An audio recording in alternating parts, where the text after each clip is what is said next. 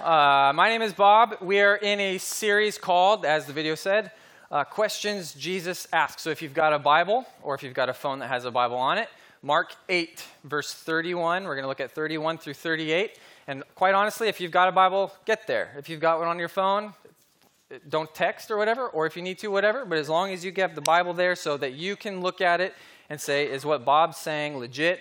Because I don't stand up here on my own authority. We're looking at this today, right? That's the whole idea of this thing. So uh, if you've got a Bible, Mark 8. And with that, we're going to read through the whole thing, and I will invite good friend Kinsey to read 31 through 38. And he began to teach them that the Son of Man must suffer many things and be rejected by the elders and the chief priests and the scribes and be killed, and after three days rise again. And he said this plainly. And Peter took him aside and began to rebuke him. By turning and seeing his disciples, he rebuked Peter and said, Get behind me, Satan, for you are not setting your mind on the things of God, but on the things of man. And calling the crowd to him with his disciples, he said to them, If anyone would come after me, let him deny himself and take up his cross and follow me. For whoever would save his life will lose it, but whoever loses his life for my sake and the gospel's will save it. For what does it profit a man to gain the whole world and forfeit his soul? For what can a man give in return for his soul? For whoever is ashamed of me and of my words in this adulterous and sinful generation, of him will the Son of Man also be ashamed when he comes in the glory of his Father with the holy angels. Thank you very much. Not an easy one from Jesus this week, right? I mean, there's some heavy stuff in there for sure. But that question, for what does it profit a man to gain the whole world and forfeit his soul? That's the question we're going to uh, focus on today. So, the whole premise of this series is that Jesus asks a lot of questions. So, and the whole premise isn't that he's just wondering the answer to them, and so he poses them to those who are around him, especially to the 12 knuckleheads called his disciples. It's not like he's like, I've just been thinking, guys, what do you think? And then he's like, yeah, that's a pretty good answer. Let's go with that one for eternity. Uh, the, the idea behind this whole series is when Jesus poses a question, what he's doing is he is offering it to his disciples. He's offering it to us as a question that we should be considering. It's a question that if we really dig into it and find the real answer to it, there's life there in the answer to that question. Um, so sometimes you just have to ask the right questions uh, in order to come to the, um, the right place. And so that's the whole idea of this series. Um, so let's set up the scene. So if you, if you remember from, from what was just read, you've basically got four different characters, you could say. You've got Jesus, he's there. You've got Peter, he's talked about. Uh, you've got the rest of the disciples. They're not named, the, the ele- other 11 are there. And then it mentions in verse 34 that there's also a crowd uh, kind of in the midst of them as well. So here they are uh, all together. And if you look up, if you've got it open in your Bible and you just look to the story before this, um, that's where Peter and the disciples have come to the realization or have at least confessed for the first time when Jesus asks them, they, they confess that Jesus is the Christ. So he asks them, Who do you say I am? And that's the first time where they say, You're the, you're the Christ. And that word had a ton of meaning to them uh, back then. They had been waiting for the Christ for hundreds of years, the Messiah to come. So when they pointed at Jesus and said, You're it, you're the one, you're the one we've been waiting for, that was a revolutionary idea uh, to them. They, some of them had probably already realized it, but hadn't put words to it. And so this was like a big time in the story where they say, You're the Christ. And that carried with it a whole bunch of baggage in their understanding.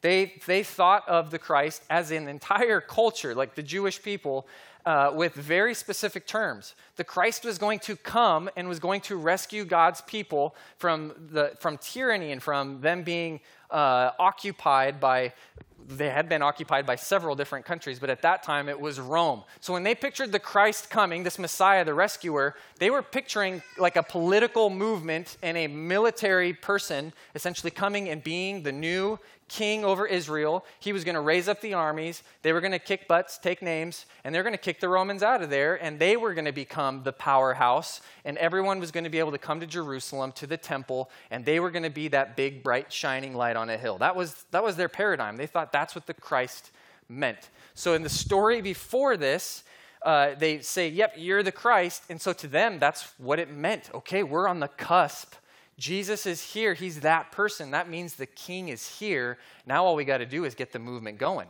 We got to build the army. We got to get this whole, we got to get King or Jesus on that throne. And so they just picture themselves on the cusp, literally, of this huge revolution. And Peter and the disciples are probably thinking to themselves, and we're like his best friends. This is awesome. It'd be like being like employee numbers one through 10 at Facebook, right? When you realize, oh, this thing's going to go really good for us, and we're going to get some cash out of this thing. In a similar way, they're looking at it going, we're like his right hand and left hand people. We're going to be right front and center for this whole revolution to take place. So there's this whole meaning behind it.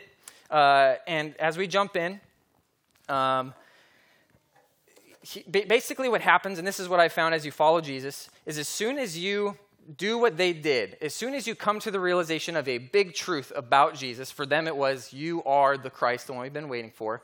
As soon as you find a truth in Jesus and you plant that stake in the ground and you realize this is really true, what tends to happen and what you're going to witness happening is Jesus says, Yes, good. You've figured it, you know, you, we've walked to this place and you figured it out. But what he tends to do then is he tends to pull the pin on a little grenade, simulation grenade, if you know what that is, and then he drops it in that new happy little place that you formed, and then he steps back and says, But also that too.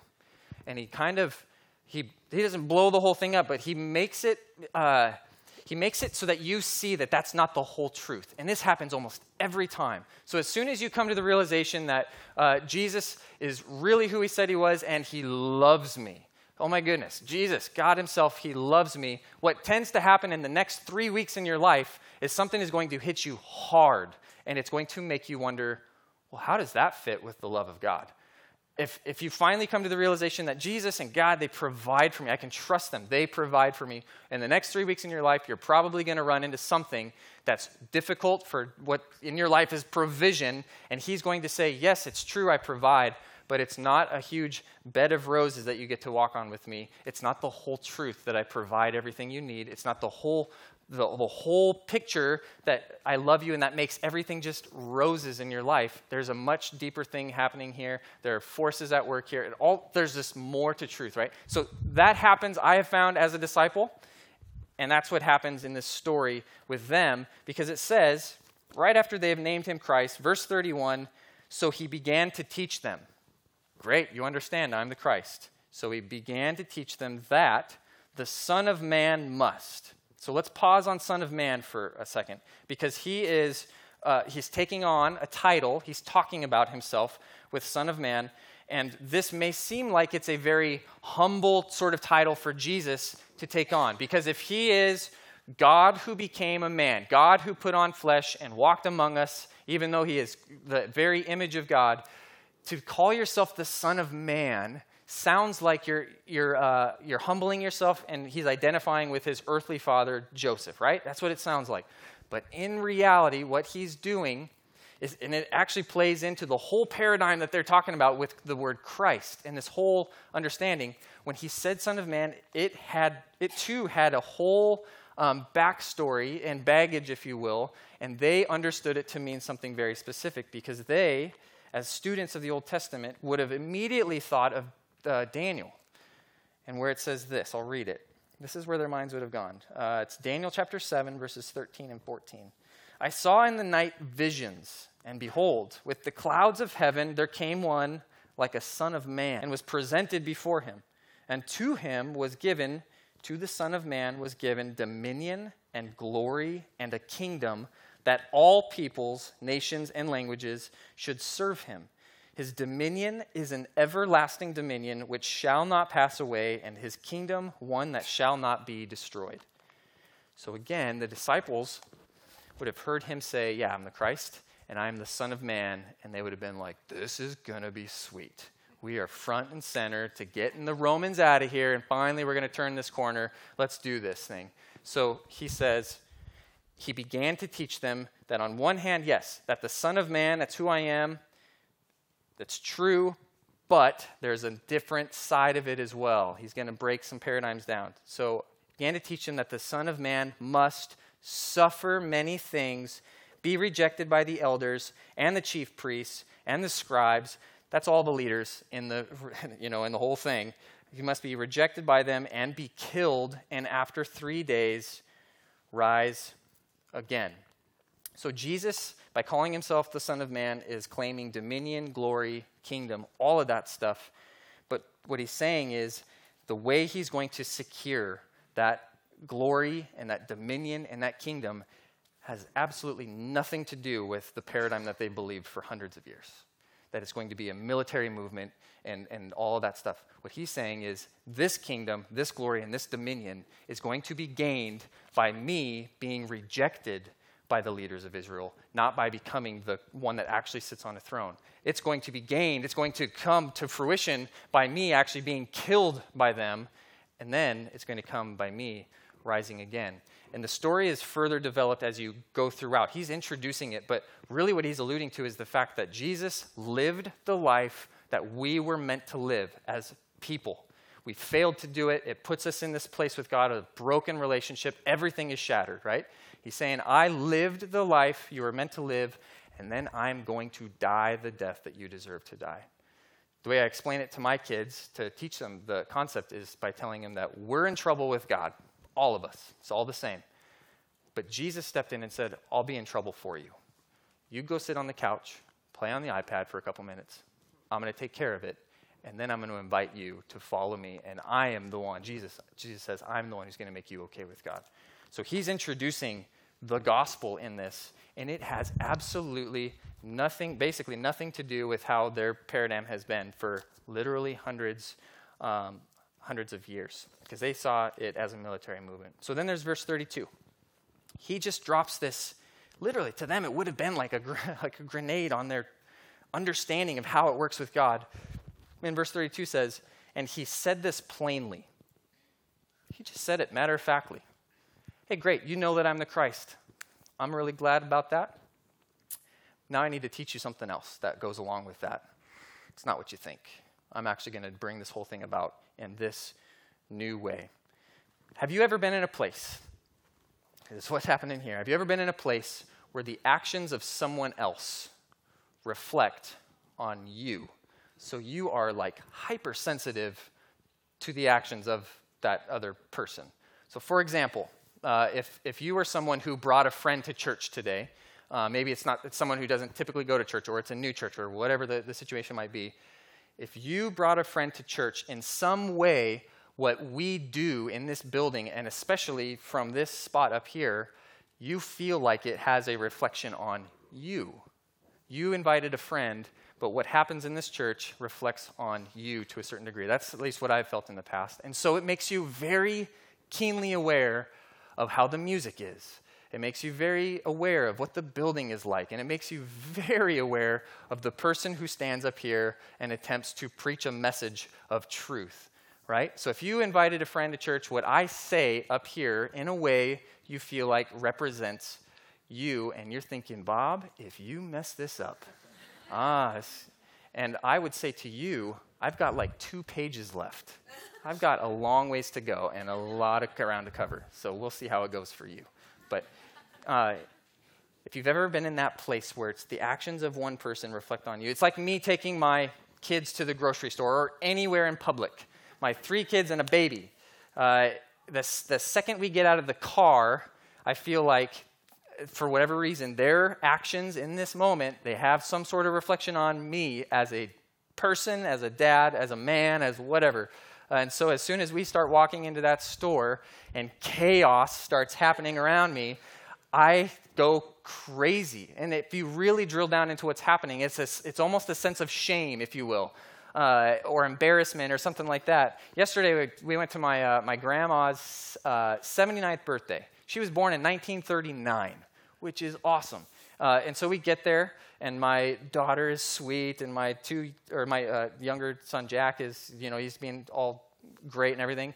And my favorite of them all, Wyatt, who's six, steps out of the car, and I realize that I didn't check his wardrobe choice before we came to the grandmother's, you know, special birthday party. And he's wearing his camo pants, his dress shoes with no socks, and a white T-shirt that's three sizes too small and filthy. I mean, just look like pizza sauce and all this stuff. And so I'm sitting there thinking, my blessed grandmother who's 79 years old, and my little, uh, whatever his name is from Linus or whatever, represents me walking in. And I was like, not apologetic, but like, oh, buddy. It makes me look like an awful dad, and I'm really sorry, Ruth, for making it seem like uh, you're tied within this family as well. Um, either way, there are times in our life where some, the actions of someone else, we feel like they represent us, and the same, same exact thing is happening with Peter himself. It says uh, that Jesus says it plainly, and that as this is happening, you have to remember that um, there's a crowd around the disciples around. So then it says in verse 32 So Peter took him aside. Hey, Jesus, can I talk to you? He brings him aside. And then it says, And Peter took him aside and began to rebuke him. Peter began to rebuke Jesus. Peter began to rebuke Jesus. That is absolutely crazy. It's the same word rebuke that's used previously when Jesus rebukes demons out of people. Same exact word. Peter was there and witnesses Jesus going up to a person who has a demon and re- saying, Silence to you, demon, who's, you know, because when they're talking, silence come out of him. And Peter has the courage to say, Jesus, come with me. Okay, he's looking at the crowd and then the disciples, and he says, The same thing silence, Jesus. What are you talking about? this is, has nothing to do with what the Christ is or the Son of Man is. He has the courage to say that to Jesus. It's the same word that Jake used in his sermon last week when Jesus is in the boat, the storm's happening, if you remember, and Jesus rebukes the storm. He stands up and says, Silence to the storm and the waves, and there's a great still. Peter was there, and Peter has the courage to say, Jesus, and he uses the same exact phrase Silence, Jesus. What are you talking about? Because this sort of thinking that it wasn't going to be like this, this military thing, this whole other kind of movement, was totally incompatible with Jewish hopes and convictions. It, it just was incompatible with what they were thinking uh, was going to happen. So Peter has the courage to literally attempt to silence uh, Jesus. So a few observations, um, a couple based on that.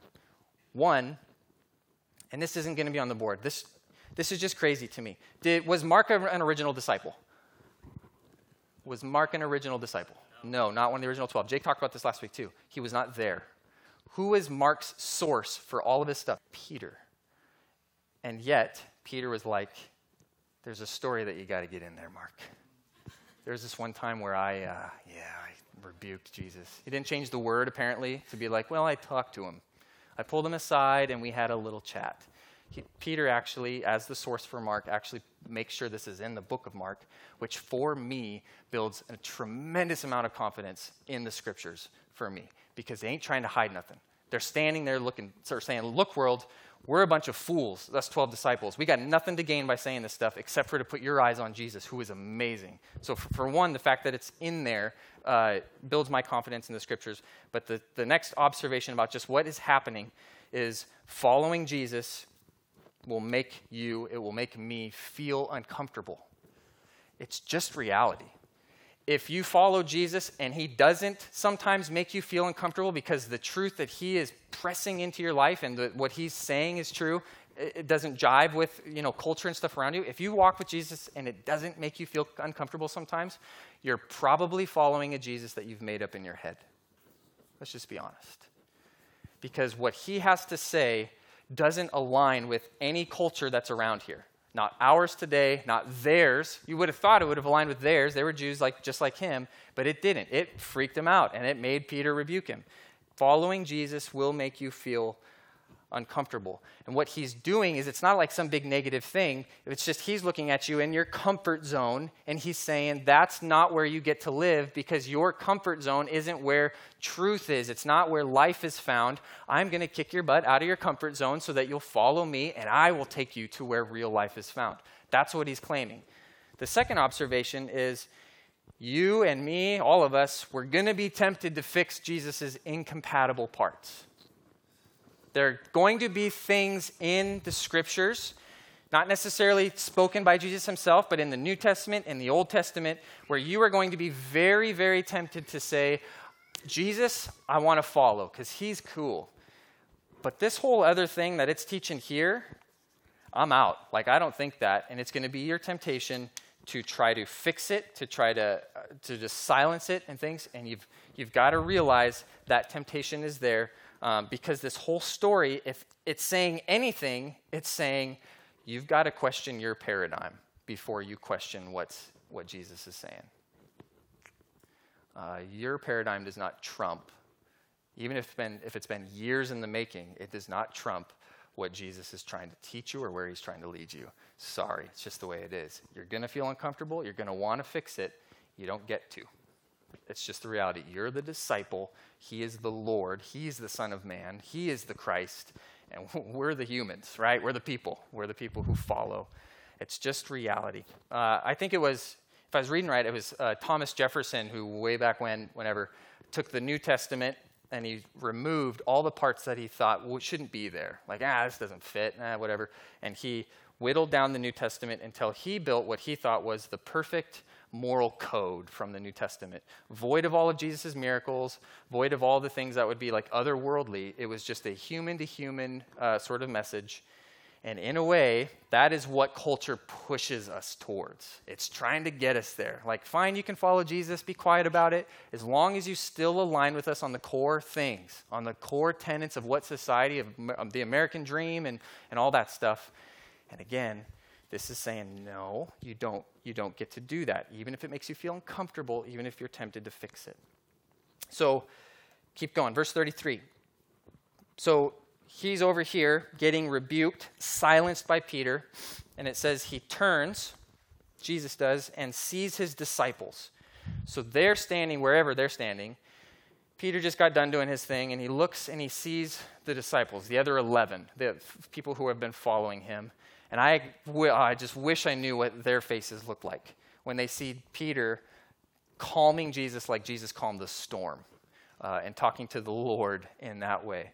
I got to imagine that it was a, just an amazingly wonderful, awkward moment for all of them as Jesus turns.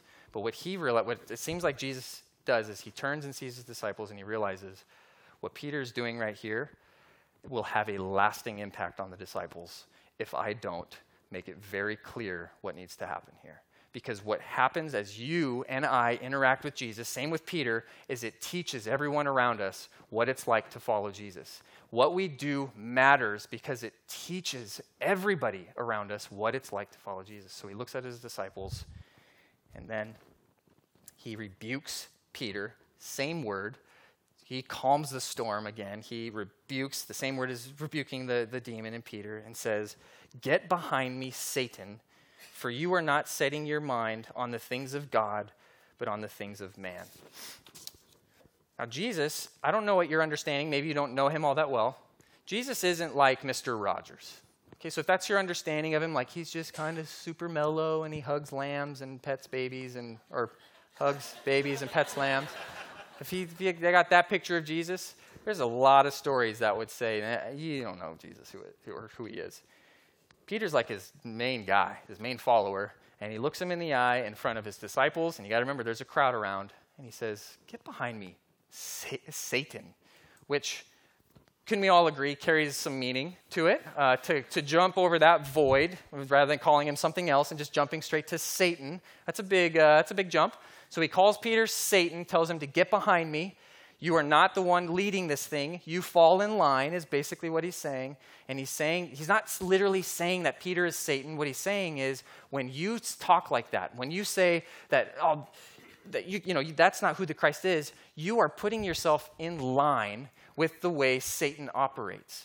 Because Satan, by all means, doesn't want Jesus to take on that sort of kingdom. He would much rather Jesus takes on the king with the armies and the slaughtering and the, the whole huge uh, you know, empire building and stuff like that. So he says, Get behind me, Satan, for you don't have your mind on the things of God, but on the things of man. He's saying, Your paradigm right now is man centered and it's man made. It's from Satan, who is the father of lies. It's his job to twist the truth, and I ain't having it. You get behind me now. So, again, observations of what's going on here. First one, tough one. I've been wrestling with this this week. Is Jesus does not coddle his disciples. In verse 32, he had just dropped a whole new paradigm on them. But you notice how he said it? He said it plainly. He just said it matter of factly. He didn't like start it with, hey guys, yeah, you're right, I'm the Christ. Now come on over here. We're going to take a couple days to really unpack this because this is going to blow your world. He didn't uh, do the encouragement sandwich where he encourages them a little bit and then he drops some big truth on them, like, yeah, this isn't really what you think. And then he encourages them at the end so they feel good and they walk away, whatever. He just says it. He says, No, I'm going to actually be rejected and I'm going to die and I'm going to rise again. Jesus does not coddle his disciples. If you're in a place where you're off your rocker and you're wrong about him, it says here he will call you Satan to your face in front of your friends, in front of the crowd. I don't know what that looks like for us because we don't walk with Jesus in the way, the same way that they did. But what it's saying is he will rebuke you if you're wrong. Truth triumphs in, in following him because, again, it's not because it's some negative thing or whatever. In fact, the second point of this is he doesn't coddle his disciples because he loves them too much for that. He's not going to let them keep going on a path where they're wrong and they've been deceived by Satan or by, by whatever, by culture and all that stuff. He's not going to let them keep walking along that path. It's kind of like same same thing with my kids. Uh, when my kids get out of the van and we're going to head into Safeway, inevitably, I well, this shoot, I got to admit to you now that I drive a Honda Odyssey minivan, and it's white. So. Uh, when we're about to get out, I hit the two buttons and the doors, you know, of my Batmobile uh, open, and the kids are ready to pile out of this van because we're going to go storm Safeway and take it over, essentially. So whenever it comes out of my mouth is, as the doors are about to open, is turn around. You kids are going to get out of this van, and you're going to stand in front of the van where I can see you. Kunk, and the doors open, and I'm watching them like a hawk as I'm getting the three-year-old out and stuff like that. I've had it happen plenty of times where I've had one kid lose their mind and start making a beeline towards the road where death is found, no life is found there, and I'm trying to get the three year old out. And so I've yelled, like I'm sure most parents in this room have, stop, or whatever. Uh, and I, I can just specifically remember, Wyatt, stop! And stops. Thank the Lord, because he never ever listens first time, usually it's Wyatt, Wyatt, Wyatt, Wyatt, Wyatt, as I'm walking towards him, grabbing his arm. But he stops. It's me rebuking him. It's me calling to him and saying, I'm not coddling him in that moment. I'm saying, You stop. You better stop right now. And it's not because it's something negative, it's because there happens to be a 2,500 pound truck who's coming your way and doesn't see little six year olds, probably, or maybe. You know what I mean? I'm not coddling him because I love him too much for that. Hey, Wyatt, if you don't mind stopping, that would be great. I ain't going to work with Wyatt. he would be dead a long time ago, okay? It's the same exact thing. It's the same exact thing with us, folks. He doesn't coddle his disciples, doesn't mean he doesn't love you. He's going to call you out, he's going to call you to the mat because, for that exact reason, because he loves you. So we'll keep going in verse uh, 34. So he sees this happening. He calls Peter Satan. You're not setting your mind. Okay, 34. And calling the crowd to him, he realizes this is a teachable moment. All right, everyone, bring it in. calling the crowd to him, because they've witnessed this too, uh, with his disciples, he said to them, If anyone would come after me, let him deny himself, take up his cross, and follow me. Now, that phrase, if anyone would come after me, I was reading a commentary because I don't know Greek and all that stuff. I can just read commentaries. And it said that it's, it's actually, if anyone would follow me, let him deny himself, take up his cross, and follow me. It puts an emphasis on those two things in the middle. If anyone would follow me, deny yourself, take up your cross, and then you actually get to follow me, is essentially what it's saying. So, Jesus is standing there with the crowd, and he's basically telling them, rooted in what Peter's reaction, where he's embarrassed. If you really think about it, it even says so in verse 38 for whoever is ashamed. That's the context of what's happening. Peter is embarrassed that Jesus' truth, that his message, that what he's really coming to do doesn't jive with, for him, his culture, for, for his friend, the, the, the crowd around him, the people that they needed to be part of the movement. So, what Jesus is saying is if you're going to follow me, you're going to have to deny that whole thing that's happening with what just happened with what everyone witnessed with Peter. You're going to have to deny your agenda. You're going to have to deny your goals. You're going to have to deny your convictions and your paradigms on what God is supposed to be like. The whole phrase, I've heard people say, um, I just can't believe in a God who fill in the blank. I've heard that plenty of times. I think personally that that's one of the dumbest phrases I've ever heard in my life. I just can't believe in a God who would whatever. Maybe not the dumbest, but it's up there. Because God is in the heavens, He does what He pleases, is what it says in the Psalms. And as a person, I only see a micro, like a tiny piece of this whole puzzle, right? If Jesus or God is up to something much bigger and I can't fathom of a God who would do fill in the blank, that means about this much. And my fingers are touching, folks. It means about uh, that much. So when he's saying you've got to deny yourself, you've got to be, if you're going to follow me, you've got to be prepared to put all that stuff aside. Peter's shame, whatever shame you might be feeling, whatever goals and convictions and all that stuff, because mine, Jesus is basically saying, because mine are better. What you've got, whatever you've designed in order to get you through life and help you survive, it's not going to get you where you're trying to go. Mine is better. And then the second part of that, not just deny yourself, take up your cross. So, what he's alluding to there is it's called, at least I've seen it in the commentary, the death march, where if someone's going to be crucified, they don't just end up there and then get crucified. Like you've seen with Jesus, they actually have the crossbeam, and it's their shame and their guilt and their everything to carry that crossbeam on, along the death march to where you're going to be crucified. It was a path that was excruciating. It was a path that was sh- filled with shame because if you were on that path, it meant you were condemned. It was a path filled with sorrow because the people who loved you knew that you were about to be uh, you're about to be executed and judged and all these things. And what Jesus is saying is, if you want to follow me, you've got to be willing to walk around with a symbol on you, like they do, that says, "I'm with Him. I'm with Jesus." So if you've got this temptation, like, oh, I'm too afraid the crowd hears Jesus saying a message that doesn't jive with what we believe, he's like, listen, it's a lot bigger than that, even. I'm going to go to the cross. If you're not willing to walk with me wherever I go, you've got to fix it. You've got to come in line with where I'm at. If you're going to follow me, you don't get to believe that and follow me. He's bringing them back behind him where, as a follower where they, uh, where they belong. So, uh, let's keep going. Verse 35.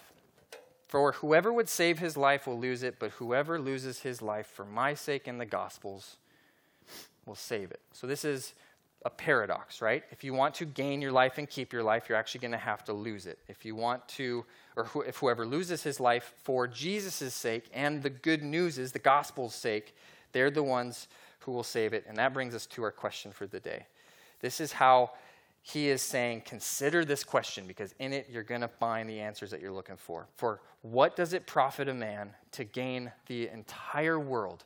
Peter, what does it profit you if the entire crowd is on your side and is following me to the place you thought I was going to go? What does it gain you if, in the end, it means you're going to forfeit your soul? What can a man give in return for his soul?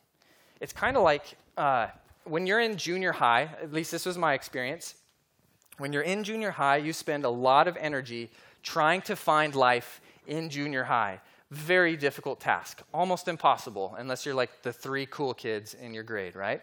So in junior high, you're searching for life and you're trying to find it. And essentially, what Jesus is saying, what profits a junior higher to find all the life that they could find in junior high? The answer would be nothing because a glorious day happens, depending on your school district. You get to what, eighth grade? I know for me it was, yeah, at the end of eighth grade, and then I became a ninth grader, and I became a high schooler. And I was like, you know, who cares about being a junior high? I'm in high school now. None of that matters. I'm cool. I've made it. But then I was a ninth grader, and the first day of school happened, and I realized I am a ninth grader. And I'm the same person that I was back when I was an eighth grader, and now I'm in high school. So then I went to work and I tried to find life in high school. And I lived in northern Minnesota and then moved to Kirkland, Washington, to Lake Washington High School. And right after I moved here, I was so stressed out that I developed a stress zit on my nose as a junior in high school. So all the life and acceptance I was trying to find in high school, I was not finding in high school. I felt totally, totally, completely alone in high school and felt like just because one little thing on my nose, I'm going to die a lonely man. Until finally, I got through high school and made it to college. It was like, oh, high school's stupid. Who cares if you find life in high school? Because now I'm in college. And I did my thing at Northwest University, working after my ministry degree. It took me 10 years. Uh, true story. And I was thinking to myself, yeah, who cares about high school? Because now I'm in college. And I did my best to find life, not in, just in college at Northwest, but in an internship and at a church and all this stuff, right? And I had my first, I became a carpenter, all this stuff. And then I got through that season of life and was like moving on to my first actual job. I was at Overlake and realized, oh, college, I didn't really find life there. That's okay. That's stupid. now I got a job. And that's happened over and over and over. I have owned my dream truck and I've already sold it. There was no life found in it. I have joined the National Guard because I thought I would find camaraderie and life and stuff like that. I haven't quit it because you can't, you're under contract. I have found I have found zero life in that. I don't enjoy it. I do it it's called service for a reason, right? I have I wanted so badly to be a police officer. I got hired with King County. I went to the academy. I was in a car for 4 months and I quit because I was terrible at it because I'm too nice and I had pastoral experience and I was trying to fix people and they were like, "What are you doing? You're supposed to put people in handcuffs." And I was like, "I'm really bad at this." And so I quit because there was no life in it for me. I wanted to be Batman. I did. I became Batman. I became a cop, and there was no life found in it. And so it happens to all of us over and over and over again. And what Jesus is saying is if you want to find your life, you're not going to find it in all that stuff. You've got to lose it for His sake, in following Him where He wants to take you. That's when you're actually going to find your life, when you let go of it, when you lay it down. That's where, uh, that's where life is found. So, what does it profit to gain the whole world but forfeit your soul? Just so we're clear, the answer is there is no profit. A lot of cost and no gain. No gain from it. I, uh, I was listening to another pastor talk, and he was using this a similar illustration, but it got me thinking. I loved it. Um, he was talking about race dogs and greyhounds, and I, I'm not into it. I have no idea if you love animals and you hate greyhound racing, me too, then. I don't know. I'm just using it as an illustration, okay? So there's that. Um, but what he was talking about was uh, those greyhounds are meant to run. Like, there's no question about it. If you see pictures or video, those, they're freaks of nature when those greyhounds run around that track. And they can run 43 miles an hour, according to Wikipedia. Uh, and since the early 1900s, when they figured out how to make it work, there has been a uh, a mechanical lure, I guess is what it's called, the thing that, the rabbit, right, that goes around. It's a, uh, started off as a real rabbit, actually, and now that's illegal. I read that on Wikipedia too.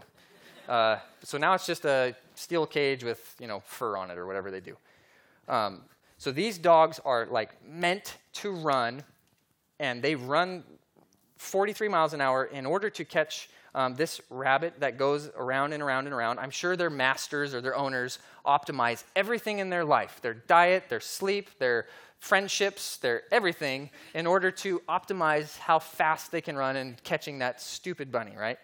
Um, and that's the dog's life. You got to imagine that the dogs race, what, maybe once a week? I have no idea. And they get done with the week and they're like, ah, oh, they're in the locker room. Ugh that stupid rabbit. And they've, they've gone years of their life and no one, none of them have ever caught it. It's like the most demoralizing job in the world. They can never even get close to this stupid thing. And all they get probably is like this lame food and it's probably salad and stuff because they're race dogs. So they live this life of chasing after this rabbit over and over and over again. And in the end, what's true, uh, if they catch the rabbit, you've got to, ah, I heard this guy talking about how he once witnessed uh, a dog, the, there's a malfunction with the lure, and it, it's slowed down or whatever, and so the lead dog caught it. So he's been working his whole life for this moment, and it's slowing down, and he finally catches it, and it comes to a stop. And he said he, he, he witnessed this happen. The dog like gnawed on it for like a split second, and then he stopped and he backed up and he sat down. The dog did, and just looked at it. I have no idea what happened with the other dogs. They probably kept running. I have no idea. But this dog was dumbfounded because he'd been working his entire life to catch this thing, and he just realized it's not a rabbit. It's a steel cage with an old, dirty, crusty sweatshirt around it or something like that. And they, they uh, I read about it too, and they said that if, if it ever happens, it's very rare. If a dog actually catches whatever it's going after and realizes it's a fraud, it will never race again. It won't do it. Here's, here's the brilliance in the statement, right? So, like, we can't miss the punchline in this thing. The dog is chasing a fraud for years until it retires you got to realize that we're doing the same exact thing.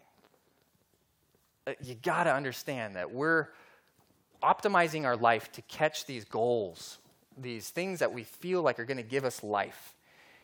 And we're getting back to the locker room and we're like, oh, I got to keep working harder and I got to, you know, go back to the grind and we listen to podcasts to make ourselves better and more efficient. We're going to get it, you know, and all this stuff. And in the end, we're chasing something that if you catch it, you're going to gnaw on it for a second, and then you're going to back up and you're going to sit down and realize there's no life found here. It's not going to fill me. It's not going to do it. It might for a while, It might be longer than a split second. It's not going to do it, it promised. I promise you that. So, this whole story, what it's talking about, it starts with Peter. Just a small story about Peter being ashamed that Jesus is changing the whole story of what they thought was going to happen and he moves it and he goes underneath the surface and he says, Listen, if you're going to follow me, you're going to have to deny yourself and your goals, your agenda, and you're going to have to be willing to put yourself on basically public display. It's going to take some great, great courage in order to follow me. But if you do, I will lead you to life, real life. I'm basically saying, I'm the only one you can trust your soul with. If you try to give it to all this other stuff, it's going to disappoint you over and over again for the rest of your life. That's what he's basically saying. It's not some big, like, it's, not a negative thing at all. He's, a, he's saying, if you come after me, I am the Son of Man. I am that one who's coming on the clouds. If you come after me and you're willing to deny yourself, do all that stuff, what you get may not be things. What you get may not be like, uh, you might not be popular with your neighbors or your friends or your coworkers and all that stuff. What you get is Him. You get the Son of Man. You get the Christ. When you cling to Jesus and follow Him, He's, he's the prize. There's nothing beyond Him. It's He's the one that you get. And that is, that's where life is found if you, if you get in that place. And then come what may, it doesn't matter what happens to your finances or what happens to your health. You've got Jesus. It's going to be sad. It's going to hurt. Don't get me wrong. I'm not going to minimize any of that. But you've got Jesus. He's the one like, that, that life is all about. And when you get him, everything else just tends to pale in comparison. So he says in verse 37 For what can man give in return for his soul? It's kind of another way of asking the same question. What does it profit? Nothing. Well, what can a man give in return for his soul? There is literally nothing for us to give in return for our soul except for us to stand before God and say, the only thing that fixes our relationship and restores it so that I can get really have and and and and have my hold and grip on Jesus and have life and where it's found is what Jesus has done. The only thing I get to trade for my soul is to plead the work and the blood of Christ, what he did when he, like he said at the beginning, when he was rejected and died and came back again. That is your only hope. It's your only plea. If you're standing before God tonight because something happens to you and he says, not that he would, but if he says, Why should I let you in? You stand there and you say, There's no reason why you should let me in. There's no reason in myself that you should let me be a, a friend of God or anything like that except for the blood of Jesus. I plead the blood of Jesus. I plead that what Jesus did on that cross, he did it in my place. And so I cling to that alone. When you see me, God, please see the work of Jesus because that is our only hope. That is the good news. That is everything this is trying to communicate is God came down and he took our place and we cling to him and God says, "Yes. Jesus filled the entire, he, he did it all. He, he accomplished everything that's needed for us to have a restored and right relationship. And then you start following Jesus from that point of he, he cleanses you and makes you all right, and you follow him for the rest of your life. That's, that's what the Christian life is. So, what can a man give in return for his soul?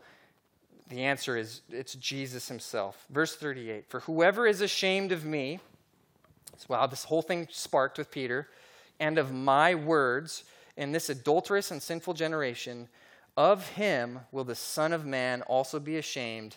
Here's Daniel 7 again when he comes in the glory of his Father with the holy angels. So I'll end with this. As you walk from this place, I hope that you would consider following Jesus. And if you've been walking in a place where you're just afraid of what his words are, his messages, you're afraid to open your mouth, you're afraid to be kind of ostracized from the crowd, I pray that you would begin, and this would begin a journey. It's going to take a while, but you'd begin a journey of new courage to where you would deny yourself, take up your cross, and follow him, and come what may. Worst case scenario, right? What, what, what's the worst thing that could happen? Nothing compared to you walking for years and years and years and find out you're just following a Jesus that you made up in your head to make it easier. That's the tragedy that may happen if we miss this. So I pray that that would happen. Um, with that, let me let's bow our heads and let's let's pray.